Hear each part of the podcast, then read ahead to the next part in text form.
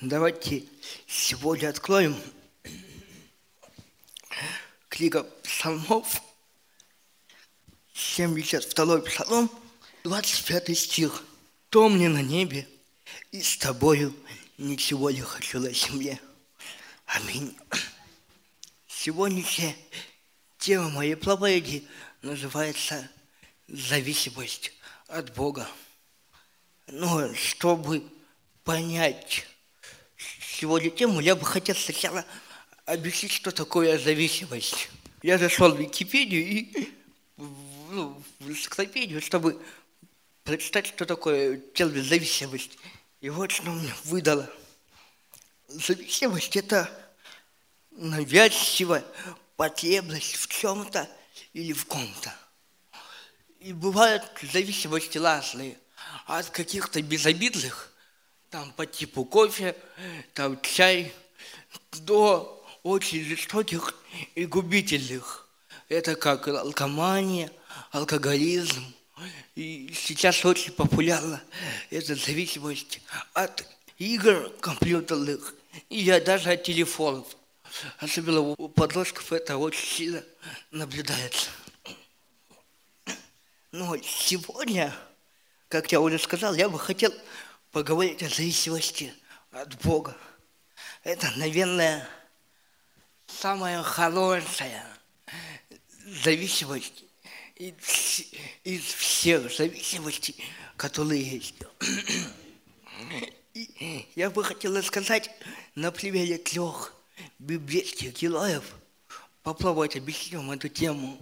И первая тема, первый герой – это книга пророка Даниила – пятая глава, с 31 стиха и чуть-чуть шестой главы. «И далее медянин поменял царство, будучи 62 лет. Угодно было далее поставить над царством 120 сатрапов, чтобы они были во всем царстве. А над ними трех людей, из которых один был Даниил, чтобы сатрапы давали им отчет чтобы царю не было никакого обременения. Данил превосходил прочих людей и сатлапов, потому что в нем был высокий дух. И царь получал уже поставить его над всем царством. Аминь. Как мы прочитали, это времена очень такие нехорошие для Израиля, потому что как раз в это время их захватил Вавилон. И Даниил, будучи отлоком, он попал на царскую службу. Даниил, он пережил двух царей, это Навахудулашола и Валтасала. И вот сейчас воцарился третий царь Дали. И он ставит 120 сатрапов, то есть наместников, типа как губернаторов по-нашему, которые будут управлять всем царством. А над ним еще трех людей. Это типа премьер-министры, которые, ну, которые будут контролировать это все. Но написано, что Даниил был лучше всех. А почему? Тут Писание говорит, что потому что в нем был высокий дух. И царь даже хотел его поставить во главе всего царства – то есть как зампрезидента. Естественно, когда человек становится таким высокого положения, у него есть авторитет, у него есть власть, у него есть, я думаю, и богатство, и все, что он хочет. Естественно, появляются люди, которые немного не так смотрят на него – кто-то начинает завидовать, кто начинает что-то думать, какие-то мысли давать. И вот у, Дан... у Данила появились такие люди. Это были его коллеги по работе, коллеги, скажем так, по цеху, которые завидовали ему и хотели его как-то, ну, немного пополнить репутацию. Пятый стих этой же главы, там написано, и эти люди сказали, не найти нам предлога против Даниила, если мы не найдем его против него в законе Бога его. А то есть до этого написано, что они пытались подловить его в законах царских, в каких-то рабочих процессах. Но у них не получилось. Тогда решили, Даниил же иудей, значит, он Богу покоряется. А давайте вот что-нибудь вот, если мы не можем с этой стороны подкопаться, давайте попробуем с другой стороны подкопаться. И вот они вот вот тронули самое дорогое, самое ценное, чем Даниил ценил, чем Даниил доложил. И дальше, если мы читаем шестого стиха, тогда эти князья и сатлапы приступили к царю, и они так сказали ему, царь дали вовеки живи, все князья царства, наместники, сатлапы, советники и военачальники согласились между собой, чтобы дело было царское постановление. И издано повеление, чтобы кто в течение 30 дней будет платить какого-либо бога или человека, кроме тебя, царь, того бросить в львиный лов. Итак, утверди царь это определение и подпиши указ, чтобы он был неизменен, как закон медийский и персидский, чтобы он не был нарушен. Царь далее подписал указ, и это повеление. Аминь.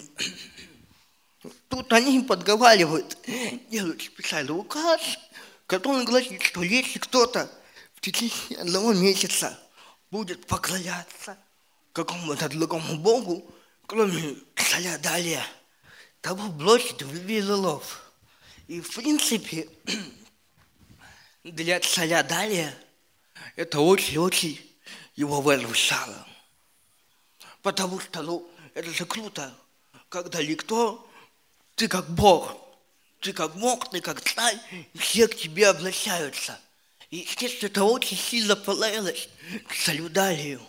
И он подписал Бессарий мысли, все окей. Но мы знаем то, что Даниил, он был святой человек. Даниил был зависим от Бога. И когда он узнал, вы думаете, он испугался? либо он как-то начал прятаться, либо он что-то другое сделать. Нет, мы читаем дальше. В десятом стихе написано, Даниил же узнав, что подписал такой указ, пошел свой дом, окна в границы его были открыты против Иерусалима. И он лила день, преклонял колени и молился Богу своему Богу и славословил его, как это делал он прежде того. Аминь. Тут конец этого стиха говорит, что и он делал это, как делал он прежде всего. То есть Данила ни капли смутил этот указ. Ну, ладно, хорошо. Вот и в этом, в этом, в этом поведении, в этом поступке Даниила я вижу, как он чтит Бога. Как его зависимость она настолько велика, что он не может не покоряться Богу. Он не может не молиться Ему. Он, как, как обычно, три раза в день молился с открытыми окнами, человек громко-громко молился, чтобы все слышали.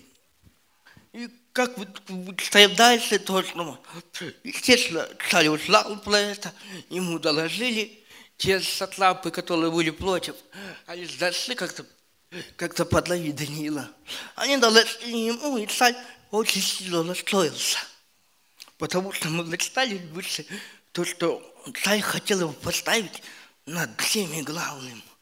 А когда он узнает то, что ну, его, он подписал указ, который нельзя было нарушить, а его лучший человек, он нарушает указ он очень сильно настроился и даже хотел как-то спасти его, но царя не получилось.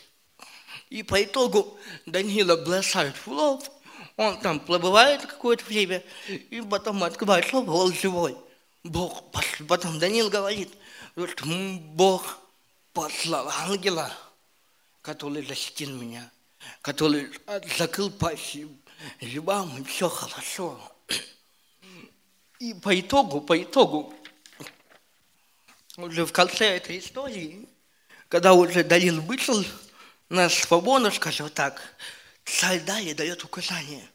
Это написано в 25 стихе и до конца.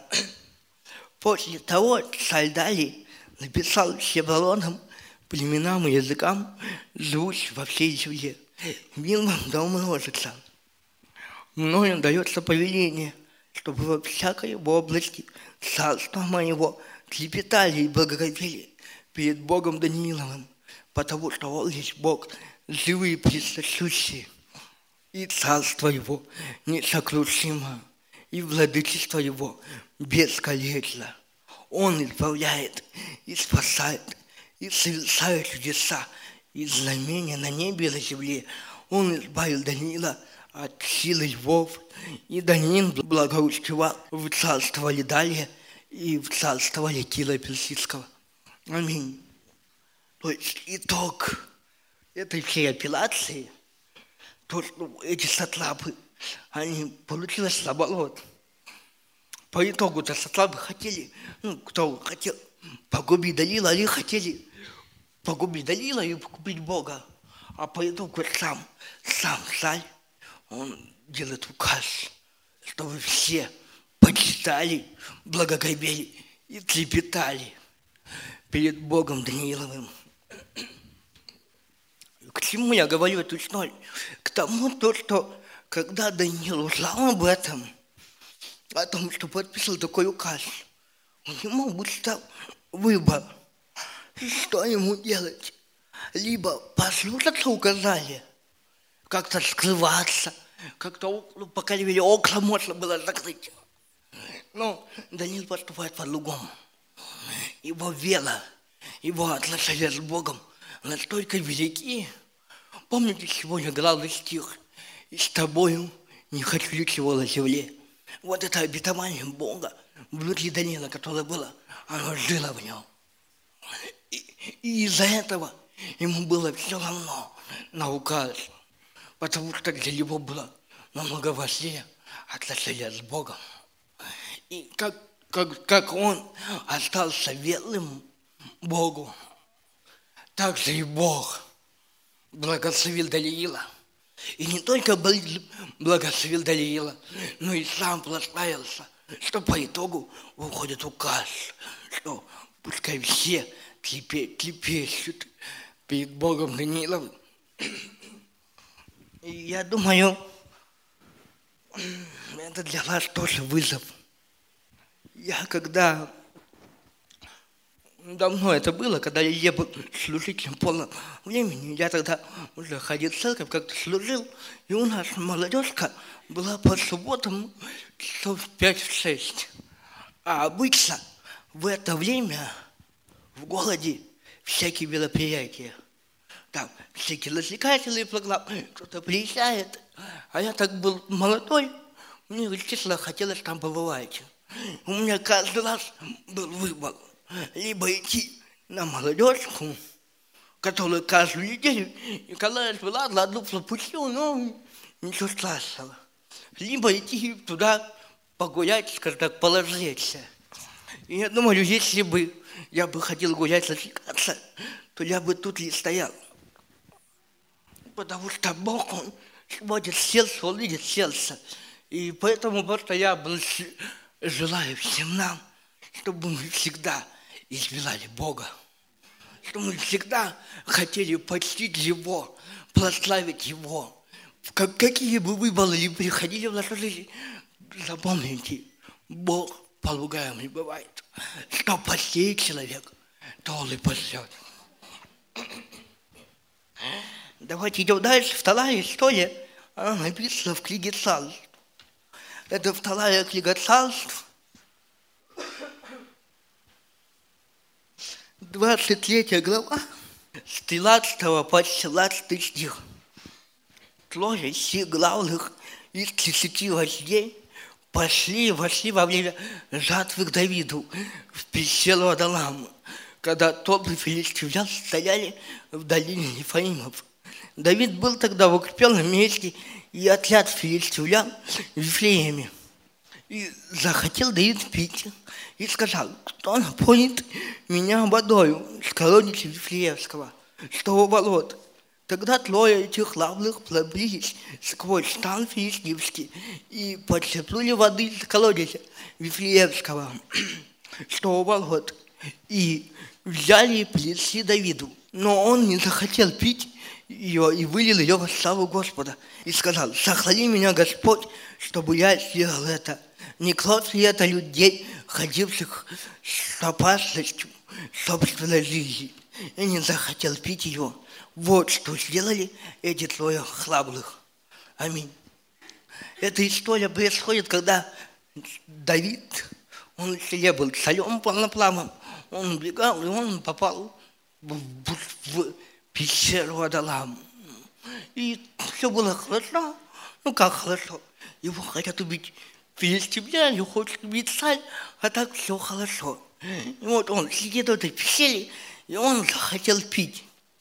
А в эту пещеру Адалам пришли его лучшие товарищи, лучшие друзья, братья по оружию. И вот они там все сидели. И для команды его, вот это просто, ребят, что я пить хочу.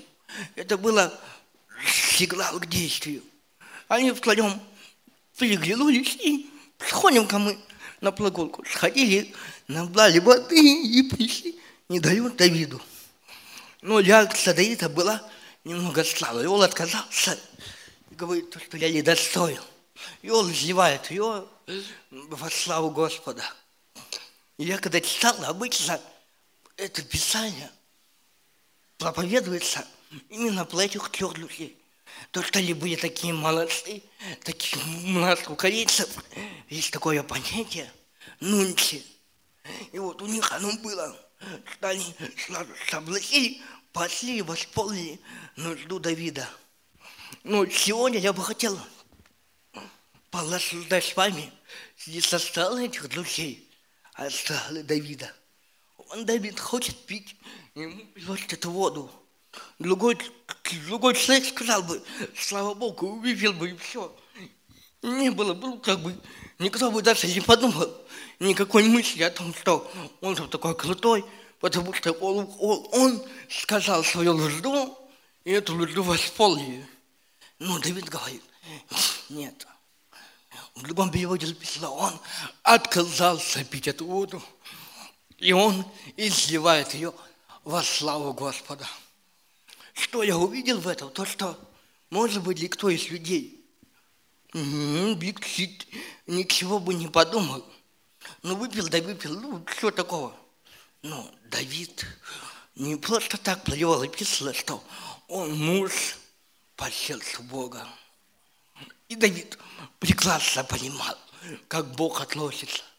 Давид прекрасно понимал, что Бог был с ним, когда он был пастухом, когда он бился с Голиафом, когда он убегал от Саула, во всех ситуациях Бог был с ним. И эта ситуация не исключение. И, может быть, никто бы не понял, но Давид понимал, что если он выпьет эту воду, то Бог по головке не погладит. Потому что такой поступок, такой героический поступок, он не достоин, чтобы ради его делали. Но он знал, кто достоин. И написано, он выливает ее во славу Господа. Не просто жертву, а тут писали прям конкретно говорит, для чего? Во славу Господа. И что, когда я читал, мне очень сильно понравилось то, что в нашей жизни все должно быть так же. Мы даже, помните, в Библии написано, все, что ты делаешь, пьешь, следишь, и какие-то другие дела, все делать во славу Господа. И вот Давид, он этим поступком, он не своей славы искал, он искал славы Господней. И расскажу еще историю одну. Мы как проповедники, как те, кто делится словом, обычно к нам подходят люди, говорят, вот, слава Богу, хорошее слово, хорошее слово было. Ну, к пастору Иногда я сам подхожу, когда прям я просто, слава Богу, такое хорошо был, и Бог положил Сергею. И тут просто я тоже с этим столкнулся, поэтому я говорю. И тут тоже такой выбор, как ответить. Либо сказать, вот спасибо, ну, просто спасибо. Либо сказать, слава Богу. И мотивация, казалось бы, это вроде бы ну, похожие слова. Но в одном случае, когда ты говоришь спасибо, то есть ты приливаешь славу себе. Я знаю то, что спасибо переводится как спасибо Богу. Но в нашем мире это немного другой оттенок привело. А когда ты говоришь «слава Богу», то ты эту славу не к себе принимаешь, а отдаешь Богу. И я думаю, я верю, что правильно вот так поступать. Потому что от гордости никто не застрахован. Сам дьявол, когда он был ангелом, он возгордился. Куда нам, обычным людям? Поэтому я больше желаю, чтобы мы поступали, как Давид. Есть вещи, за которые вам благодарны, которые что-то такое хорошее, но есть вещи, где вы четко понимаете, что это не ваша заслуга. Что это вы по благодати Божией просто ну, сделали что-то. И вот тут очень важно не забрать славу себе, а отдать славу Богу.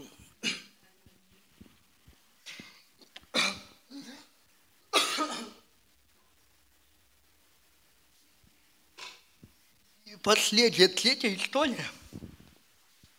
Она написана в Евангелии от Матфея в 27 главе, 46 стихе. А около девятого часа возопил Иисус громким голосом. Или, или намаз вахвани. То есть, Боже мой, Боже мой, для чего ты меня оставил? Аминь. Это уже конец служения Христа. Это самый пиковый момент его служения, когда он висит на кресте, весь истекая кровью, все тело болит, ноет, душа изливается. Слева справа тоже два лошбольника тоже страдают. И в этот момент когда ему плохо, когда ему больно. Почему-то Иисус Христос, Он кричит эту фразу. Боже мой, Боже мой, для чего ты меня здесь оставил? Он не кричит, Боже мой, помоги мне, Боже мой, мне больно. И там мне ну что-то такое душевное.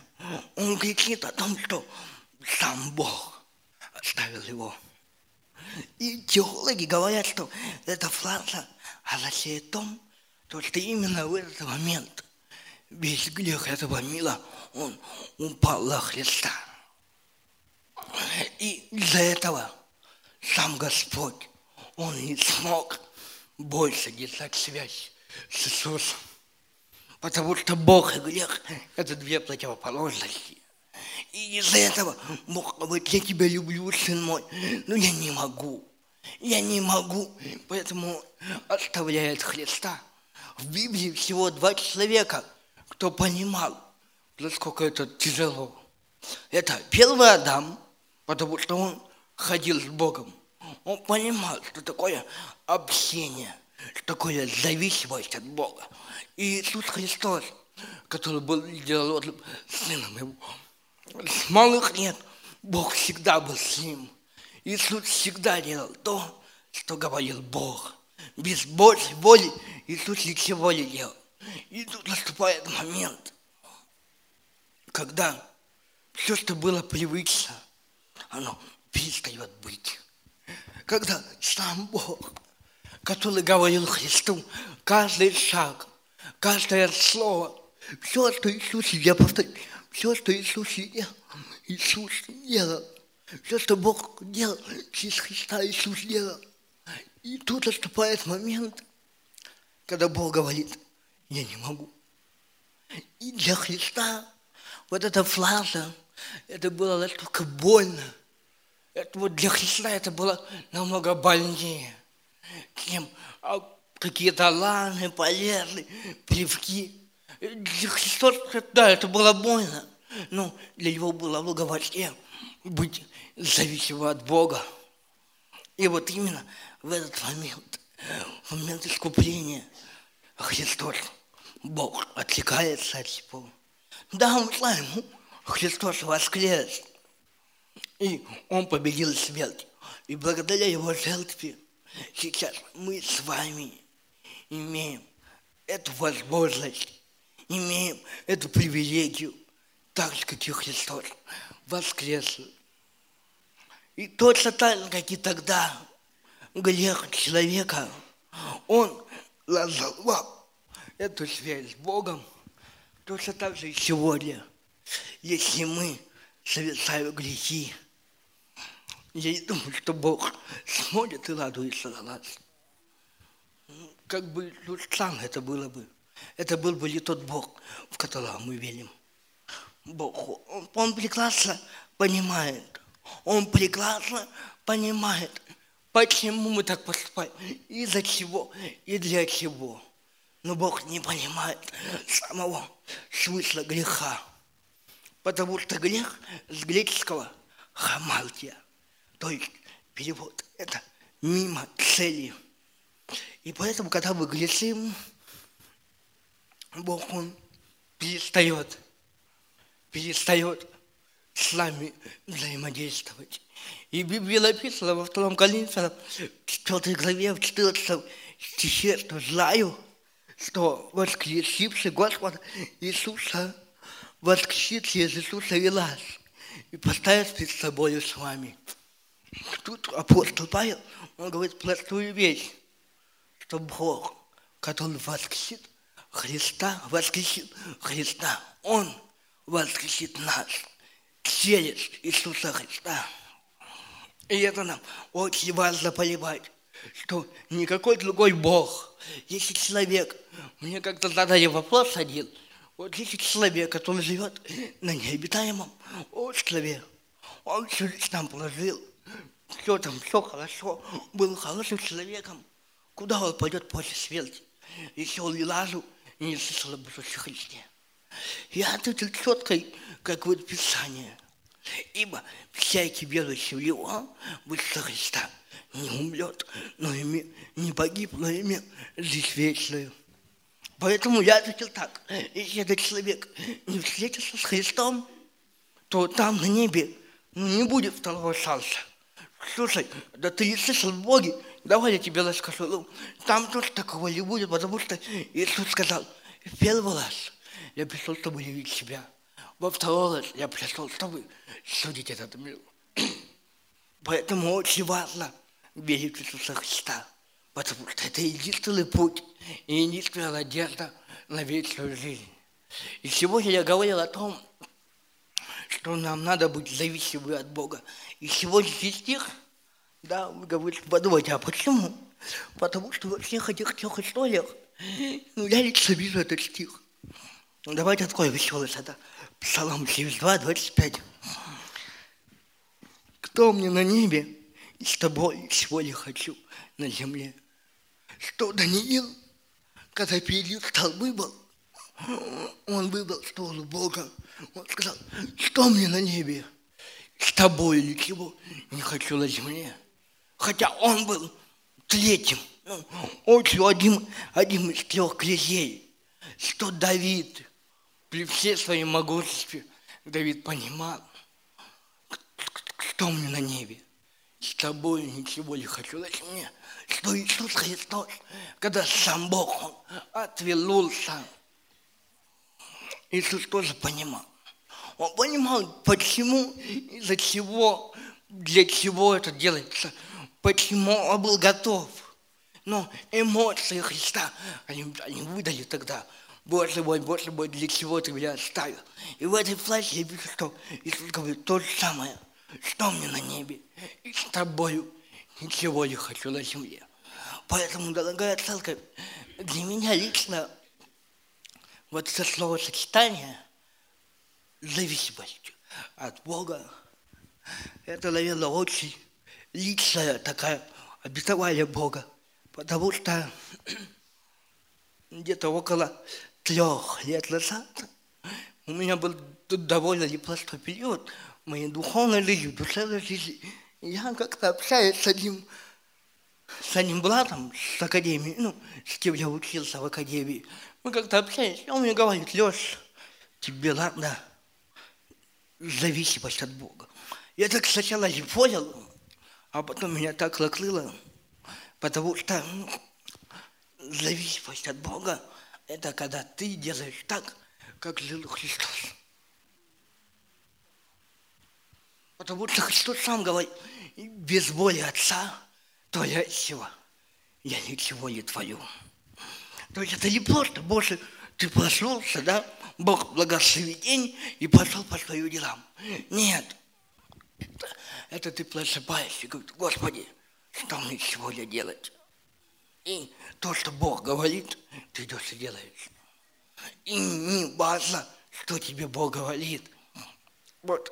И, наверное, это для меня, это, знаете, это, наверное, та планка, которую я вот пытаюсь дотянуться, но я понимаю, что как бы я бы не хотел – это не вы поймите, эта тема, это не только вот одно, я вот сегодня представлю и все.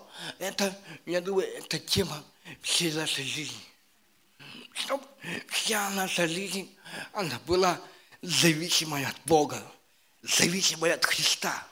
Потому что я верю в то, что если ты будешь зависим от Бога, если ты действительно будешь, я даже не могу это объяснить, потому что это настолько глубоко когда мне Бог сказал эту тему, вот в этот четверг на молитве, первое, то, что я сказал, Бог, я не хочу говорить эту тему, потому что это ее тяжело в какую-то, да, там, три-четыре лекции, очень тяжело эту тему впихнуть, потому что это, это ну, даже каждый сам, каждый сам лично, это глубокие отношения с Богом.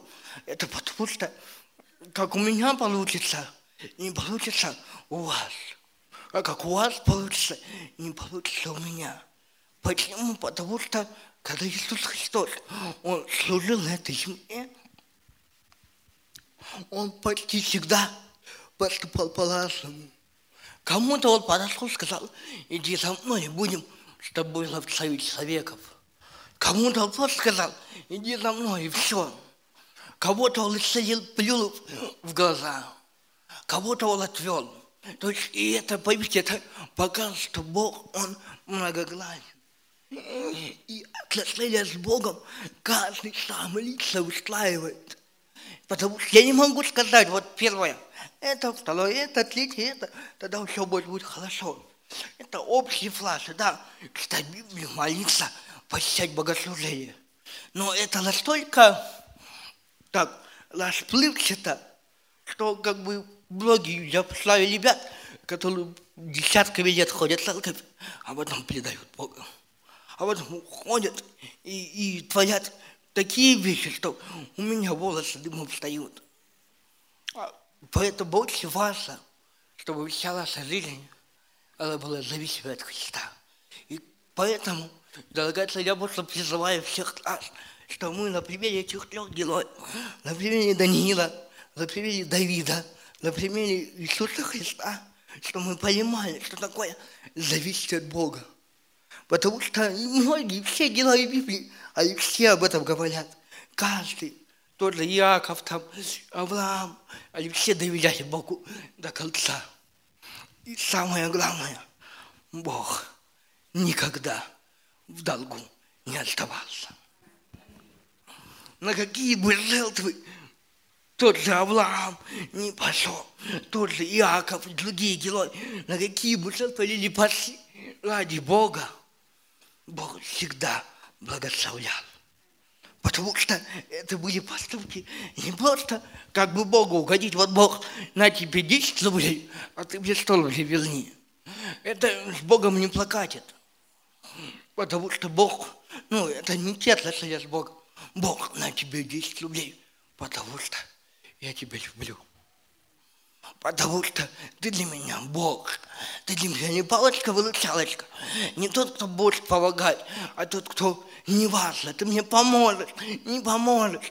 Я буду тебе, я тебе даю эти 10 рублей. И так же со всей жизнью. Потому что Библия в той же, в той, в той же, помните, в той же книге Даниила, когда Седлаха, Мисаха и Авделагу посадили в котел, в, в печь раскаленную, перед тем, они сказали царю, царь, даже если мы верим в то, что Бог нас спасет, а даже если не спасет, мы все равно Бог будем, будем покоряться Богу. Поэтому я желаю, чтобы наша жизнь, она была такая. А это все начинается с малого. Чтение Библии, молитва, исповедание веры, служение. Я верю то, что Бог, Он как написано, с искренним Бог поступает искренно, с чистым чисто, а с лукавым по лукавству его. Я не знаю ваше сердце, вы знаете мое сердце, но я знаю того, кто знает все.